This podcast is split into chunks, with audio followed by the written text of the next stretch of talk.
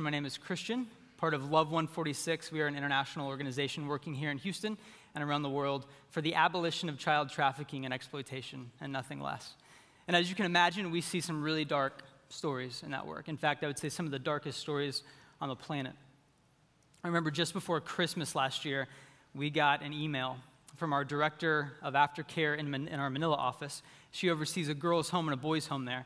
And she was letting us know that we had just been referred three new children by the Filipino authorities, one of whom was the youngest we'd ever received into our care. She came in at two years old. And she sent a picture of this girl dressed in a t shirt and diaper, and she was toddling her way up the front steps towards the front door. And two other girls who were already residents in our care came out to greet her. They each grabbed one of her hands and walked her in. And as they walked, the girl said to her, It's okay, you're safe now you'll be loved here. Some really dark stories.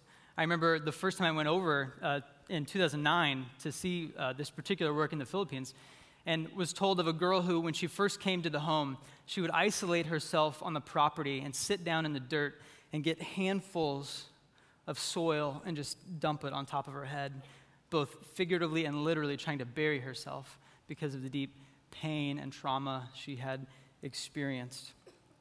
But I want you to know that despite the darkness of these stories, there is such great hope. Because I've sat in the front lawn of that same home, and I've seen 18 girls, all of whom come from a background of exploitation, dance together in worship. To see God move children from severe exploitation to sincere worship gives me great hope. And I hope that it does you as well.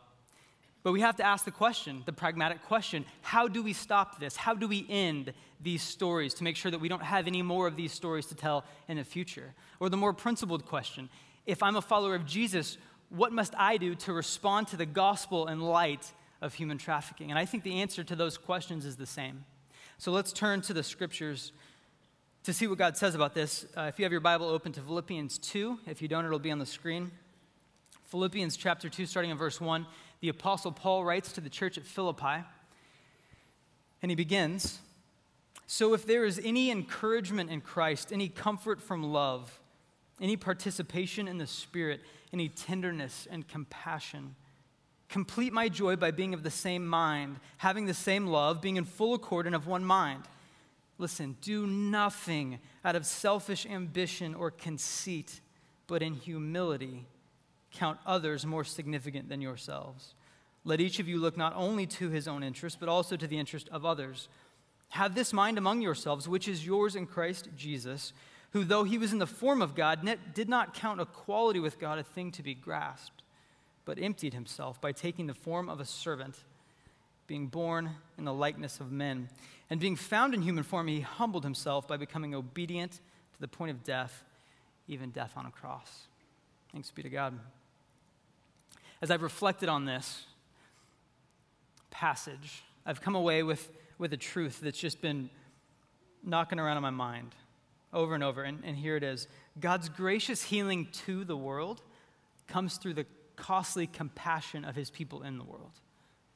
God's gracious healing to the world comes through the costly compassion of his people in the world. So, if we're going to actually impact human trafficking, if you want to ask the question with me, how do we stop this and other similar evils? Most of us are going to have to make some changes in our lives. We're going to have to make some moves in our lives because obviously what we're doing is not working, right? Um, and I think this passage calls us to those movements. And so the first one, I think, is to move from pity to compassion. From pity to compassion. Look at verse 1 with me. So if there's any encouragement in Christ, any comfort from love, any participation in the Spirit, any tenderness and compassion, that word compassion is interesting. We think of it as merely a synonym for sympathy or maybe pity. And, and really, I mean, it is. It is kind of a, a synonym for that. But the word is richer than that, it's deeper than that. The Latin actually means co suffering. The picture is of gut wrenching, bow twisting. That's the response of compassion. Now, I think that most of us, if, if you're like me, when you hear a hard story like this, right, a two year old girl brought into this home, we have a visceral reaction. We're angry. I heard your groans. I know you're angry, but most of us stop at pity. And, and, the reason I know that is because if it wasn't a story about someone's daughter, but about your daughter, if it wasn't a story about a two year old, but my two year old, my response would be stronger than that, wouldn't it? I mean, it would be utterly gut wrenching. I would be so doubled over by that reality that it would leave me no option but to do whatever I had to do to address it. But we usually stop at pity. That's how we're wired. Pity usually produces a spasm of sadness, followed by paralysis, because what are we supposed to do about that, right? It's too big, it's too overwhelming, it's too dark.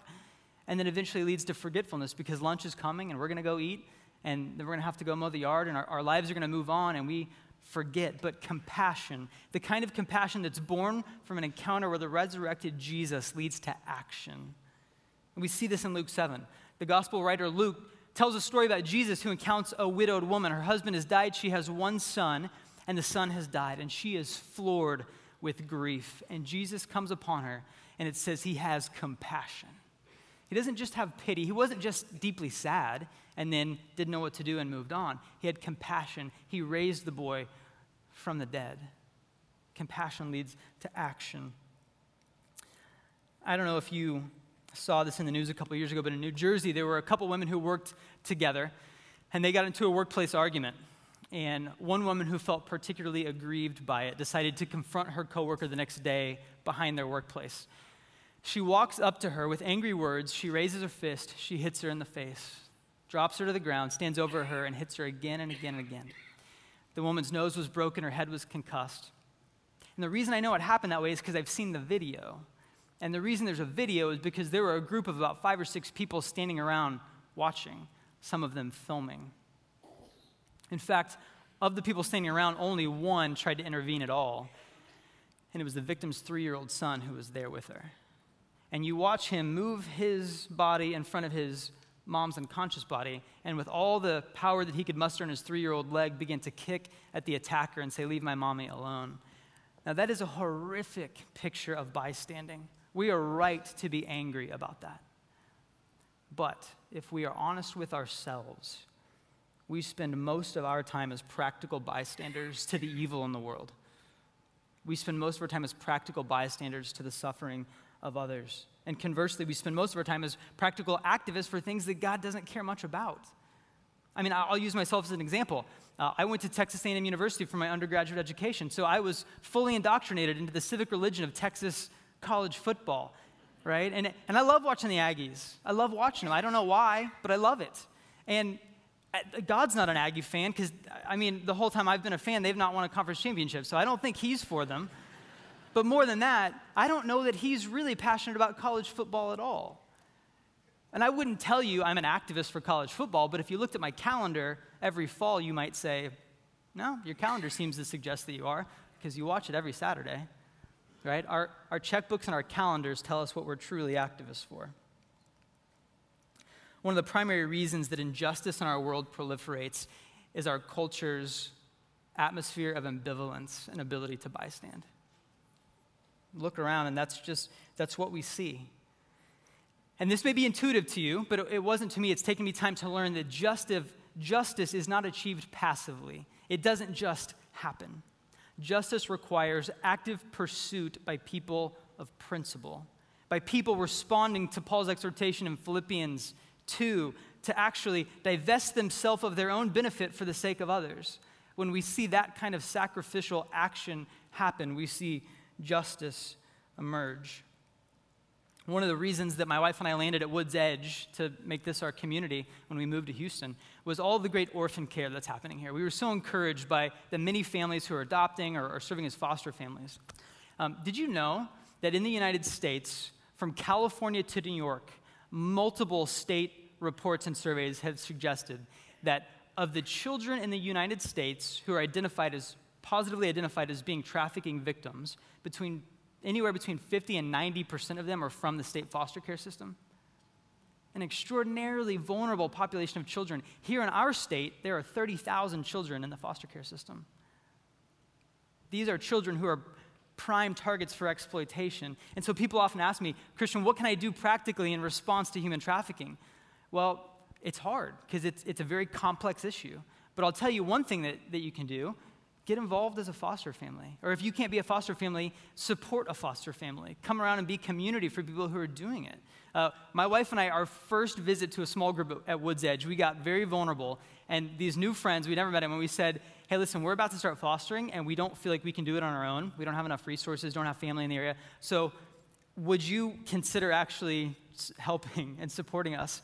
And everyone just looked at us like, oh my gosh, these people are crazy asking this.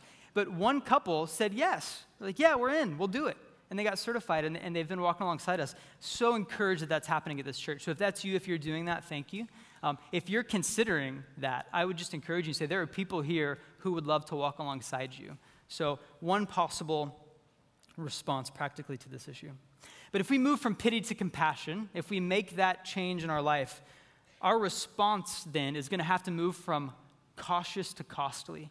Our response to these issues, to evil in our world, is going to have to change from cautious to costly.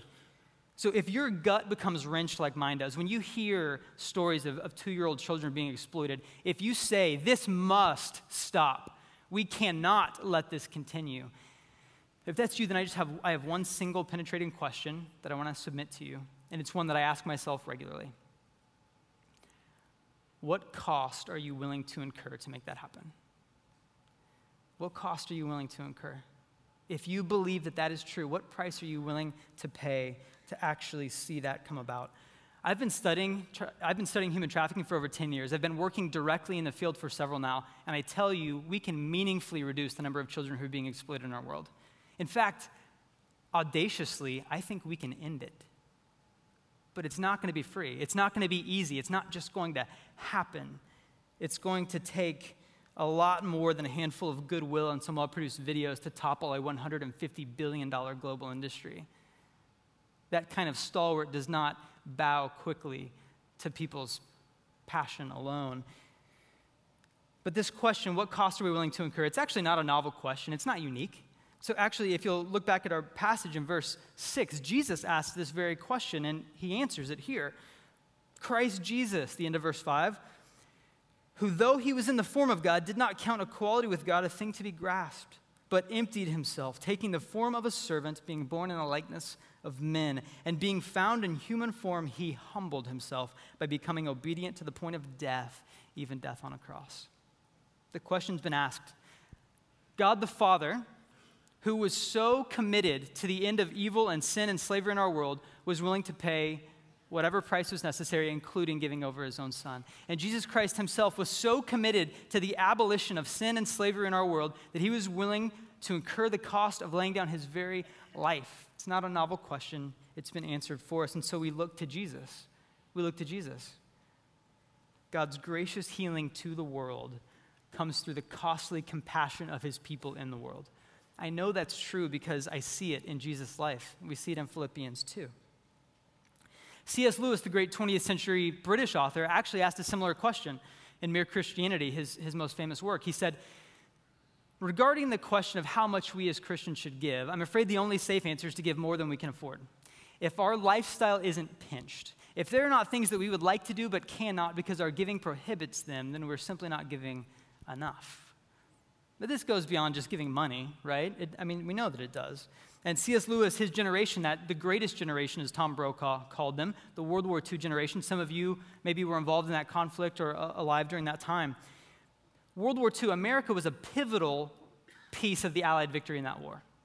But remember, there were years that passed where the war was raging before America really entered. I mean, it, it started before 1942. And so we watched as the Nazis marched into Austria we watched as they crossed the Maginot Line and marched down the streets of Paris. We watched as they carpet bombed London. And listen, we were cautiously involved. We, the Lend Lease Act, we were sending guns and boats and money. But it wasn't until Imperial Japan bombed Pearl Harbor, it wasn't until American citizens on American soil were attacked that we went all in. Because at that point, it became personal, right? It wasn't someone else's son and daughter at jeopardy, it was our sons and daughters. And at that point, we went all in, and everyone in the United States agreed to bear whatever cost was necessary to win because losing was not an option. The evil was too great, it was too perilous, it was too disastrous. We cannot lose. We must do whatever we have to do to win. And it took the whole nation. The army didn't win that alone, the navy didn't win that alone, right? Everybody contributed. So the Army private in Bastogne contributed, the Navy ensign in Okinawa contributed, women working in the assembly lines in Detroit building planes and tanks, they contributed. Children doing scrap drives in their neighborhoods contributed. And it took the entire country working together to play that pivotal role in the Allied victory. So organizations like Love 146 and Redeemed and Freedom Farm, we can, we can send people to the trenches. We can send people to the front lines, we can play that role. We will not win this fight by ourselves. We're ill-equipped. We're under-resourced. It's just not going to happen. I think what it's going to take to end human trafficking in our lifetime, entire communities of people who are committing to say, we will not allow this to continue, period, and we'll bear whatever cost is necessary.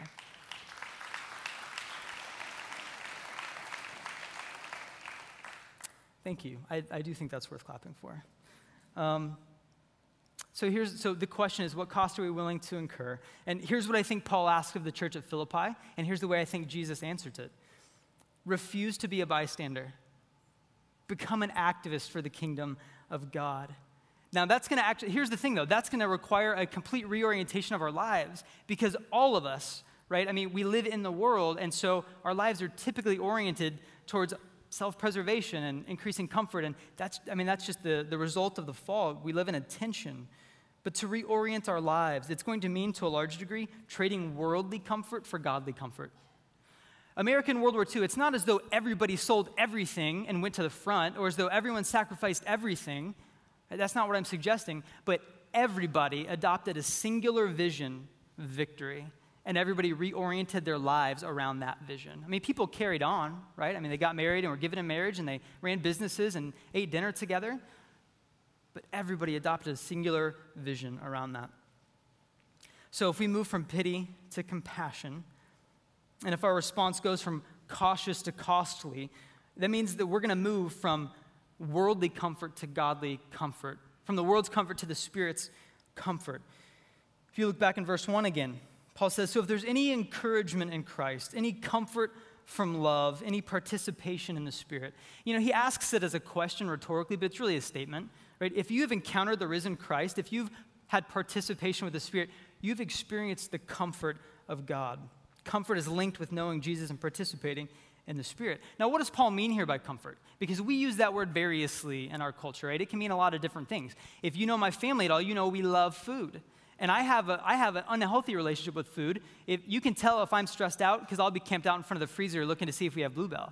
Like that's, that's my comfort relationship with food. And I've passed this on genetically t- to my kids a little bit. And my, my middle son, um, when we announce that it's time to come into the kitchen for dinner, he will literally run laps around the living room, pumping his fist and saying, Hooray, it's time for dinner. He's so excited. And then on those, on those rare occasions where we're not having dessert, and I have to say, Hey, buddy, we're not having dessert tonight, he'll scrunch up his nose like this and just kind of scowl at me and go, Daddy, my tummy's so mad at you. yes, because you're comforted by food. I get it. It's, it's in your DNA. So that's probably not what Paul means here. That's not the kind of comfort he's talking about. Comfort is not bad. I don't want to disparage comfort. In fact, the gospel itself is fundamentally comfortable, but not in the way that we usually use the word. The Bible extols godly comfort, but it warns us against worldly comfort or about worldly comfort. Worldly comfort is a trap because it numbs us to our need for God and to the suffering of the world. Godly comfort, on the other hand, is a gift because it awakens us to our need for God and to suffering in the world. Worldly comfort disorients us to God and to the reality of our world.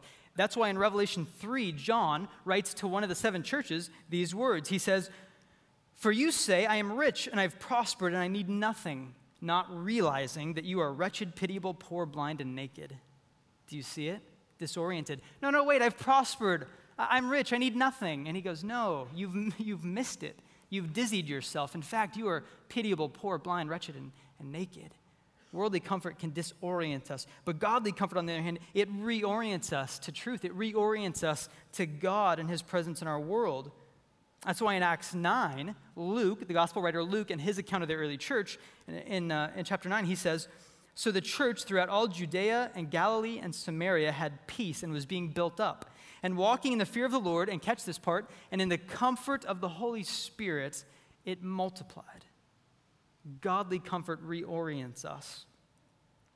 In fact, Jesus calls the Holy Spirit the Comforter. If you look at John 14 through 16, he uses this word over and over, paraclete, and it translates as advocate or um, counselor or comforter. So we oftentimes get caught up in the sensational things of the Holy Spirit, right? Those are the stories that we tell, uh, those are the kinds of encounters we long for. But reality is that one of the most significant and substantial ministries of the Holy Spirit is that of comforter that of comforter. Jesus actually says, It's better, he said to, to then when he was on earth, it's better that I would go and ascend to the Father because when I leave, I'm going to send to you another comforter, my very spirit, to be present with you. So, if we're going to experience that kind of godly comfort that reorients us to truth and to God and to suffering the world, what does that mean for us? How do we experience that? Might I suggest today that if you're asking the question, as I often ask myself the question, why am I not experiencing more of the Holy Spirit? I have an expectation that I should be experiencing more. Why am I not? Might it be that we're too comfortable? Listen, our current, our current comfort dictates our capacity to be comforted. Our current degree of comfort dictates our actual capacity to be comforted. So the pursuit and maximization of our own worldly comfort is antithetical to deep communion with the Spirit of God. By relentlessly pursuing our own comfort, we actually usurp the Holy Spirit's role as comforter. And when we do that, we forfeit the profound, life changing reality of seeing God's provision come to and through us. Didn't Jesus say this on the Sermon on the Mount? Remember Matthew 5, Sermon on the Mount? Jesus said, Blessed are those who mourn, for they will be comforted. He didn't say, Blessed are those who are comfortable, for they will be comforted. Blessed are those who mourn. I mean, if, you, if you've given birth or if you've been around a labor and delivery room, you know that they don't call the anesthesiologist in in early stages. When labor pains are far apart and not yet severe, there's not a lot the doctor can do. It's in the late stages, right? When curse words are flying and accusations are being hurled, you did this to me, and hands are being broken in the vice grip of the, of the laboring mom. That's when they call the anesthesiologist because our current degree of comfort dictates our capacity to be comforted. At that point, very uncomfortable, high capacity to be comforted. Experiencing the comforting presence of the Holy Spirit requires that we are not already anesthetized by our own worldly comfort. God, Jesus didn't die just so that we would be comfortable. He didn't give us comfort just so that we could huddle up and hoard our comfort and be happy together. He comforted us so that we could distribute the comfort of God in the world, glorifying God by it. And we know this because when we look at the heroes of our faith throughout history or even in the world today, people who are doing incredible things and have incredible stories of how God is working, very often those people are deeply uncomfortable in the world and profoundly comforted by the Spirit of God. Very uncomfortable in the world, deeply comforted by the Spirit of God. I have some friends who have lived in Iraq for the last 10 years. They went in about the time that the American troops were going in during the most recent iteration of the Iraq War and they've stayed. And now ISIS has begun their terrorist campaign, and they're experiencing, you know, all that goes along with that. And they sent an email a few months ago, and I just want to read you the words that they sent. It should be on the screen here. It said, In a city near us where violence has increased, so has the number of people who have chosen to follow Jesus. One brother there says he's now discipling 25 new brothers. Catch this part. And as safety dwindles, courage rises. Trading comfort of the world for the comfort of God and living out the gospel and pursuing justice. If you're like me, it's hard to imagine what this looks like practically in your life, right? That's all good in theory, and I believe that truth, but how do I do it?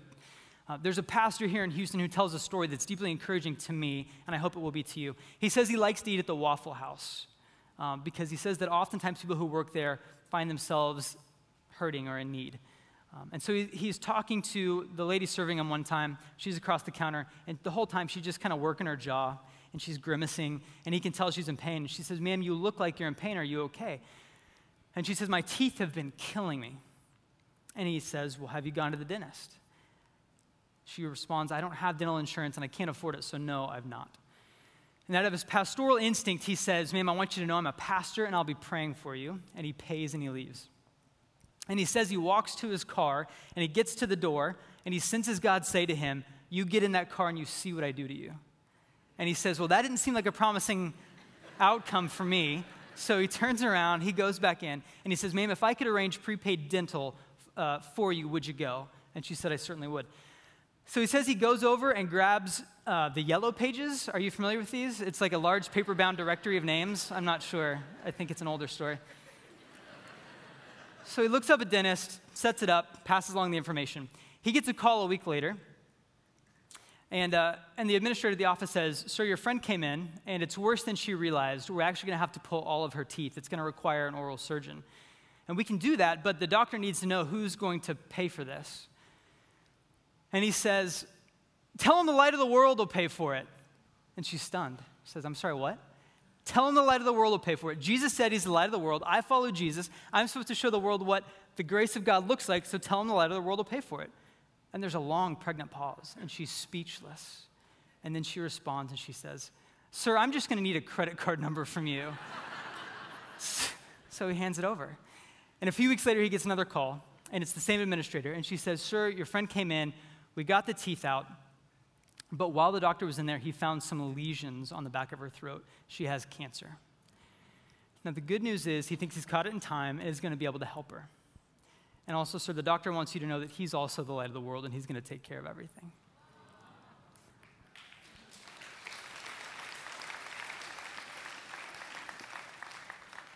God's gracious healing to the world comes through the costly compassion of his people in the world. Jesus shows us that. Something profound happens when we are willing to move from pity to compassion, to allow ourselves to be doubled over with the gut wrenching sadness of the evil that assails the world. When we will become vulnerable and go to that place, something profound happens. When we're willing that our response moves from cautious to costly, and we say, we will, we will incur whatever cost, we will pay whatever price because we will not allow this injustice to prevail, something profound happens. When we're willing to exchange the comfort of the world for the comfort of the Spirit of God, something profound happens, and God does things that we could not imagine, things that we would think are impossible. We've seen it throughout history, and I believe it can be true with this issue as well. And we know the end. Revelation 21 tells us the end of the story. Human trafficking will be put to an end. It's not if, it's when. Jesus says he will return, and when he does, he's going to put to death all mourning and crying. Death itself will be done away with forever. The question is simply do we want to be a part of that now? The kingdom is amongst us, the kingdom is coming. Do we want to be a part of that, or are we going to punt and, and leave these realities to our kids and grandkids? Friends, we can actually taste the kingdom of God. We can see it more clearly to the degree that we are willing to move into the hard truths, the hard truths of the scriptures, and to actually follow Jesus into the hard places. The end of injustice is imminent, it's waiting for us. The kingdom is at hand. So, listen, I, I would love to say, hey, come follow me, but frankly, I'm not good at it. I mean, I, I, I, I hate preaching this because I have to, for like a, for weeks, I have to carry this around, and it's hard, it's convicting. I live in this tension. And so here's, here's the invitation that I simply want to give Jesus has done the monumental, He's inviting us to join him in the incremental. Jesus has done everything that it's taken. He's done the monumental. We simply move into the incremental and join with him. So the invitation is let's link arms together. Let's run towards this end. Let's not wait and simply anesthetize ourselves in comfort. Let's give ourselves to see the kingdom of God come, to see evil put down, to ensure that children are not trafficked in our world. God has promised us that. Let's go take hold of it together. Would you pray with me for that? God, first we confess to you that we often bystand the suffering of others and we often bystand the pain and evil in our world. God, for those of us who have experienced the grace of God in Jesus, that He did not count equality with God a thing to be grasped, but emptied Himself and humbled Himself and took on flesh to suffer and die in our place.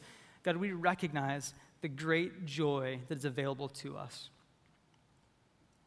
So, God, we ask that you would empower us by your Spirit, that you would give us courage, that you would move us to become activists for the kingdom of God.